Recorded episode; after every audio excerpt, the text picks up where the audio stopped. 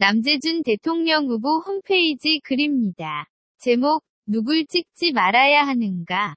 작성자, 디아로님. 나라의 병고가 생기고 그에 따른 걱정과 불안이 확산되기 시작하면 생기가 돌고 활발해지며 말이 많아지는 자들이 있습니다. 그들에겐 나라의 병고가 국민의 걱정과 불안이 가뭄위의 단비입니다.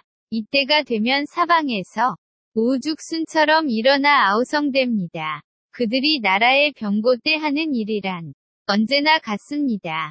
그들은 결코 병고의 원인을 찾거나 해결하거나 예방하는데 자신의 수고를 쓰지 않습니다. 이 점은 아주 놀라만치 철저합니다. 생산적인 것에 자신의 수고를 쓰지 않는 것은 이들의 오랜 전통이며 삶의 방식이고 그런 삶에 최적화된 사고방식을 갖고 있습니다. 그들이 하는 일이란 정부의 누명을 씌우고 국민의 원한을 정부 쪽으로 향하게 만드는 일입니다. 언제나 그렇습니다.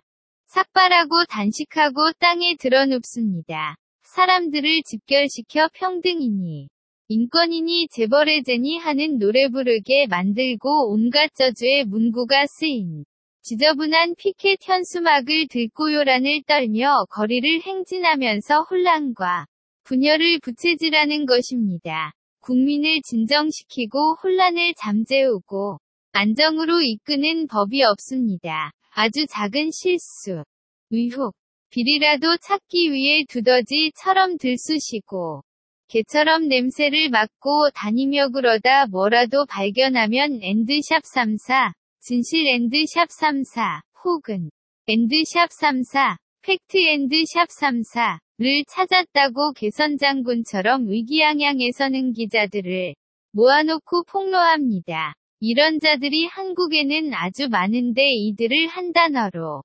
요약하면 좌익이 됩니다. 이들이 나라의 병고를 획책하여 선거 노름판을 만들고 스스로 그 무대 위에 올라섰습니다. 그리고 자신을 찍어 달라고 외치고 있습니다.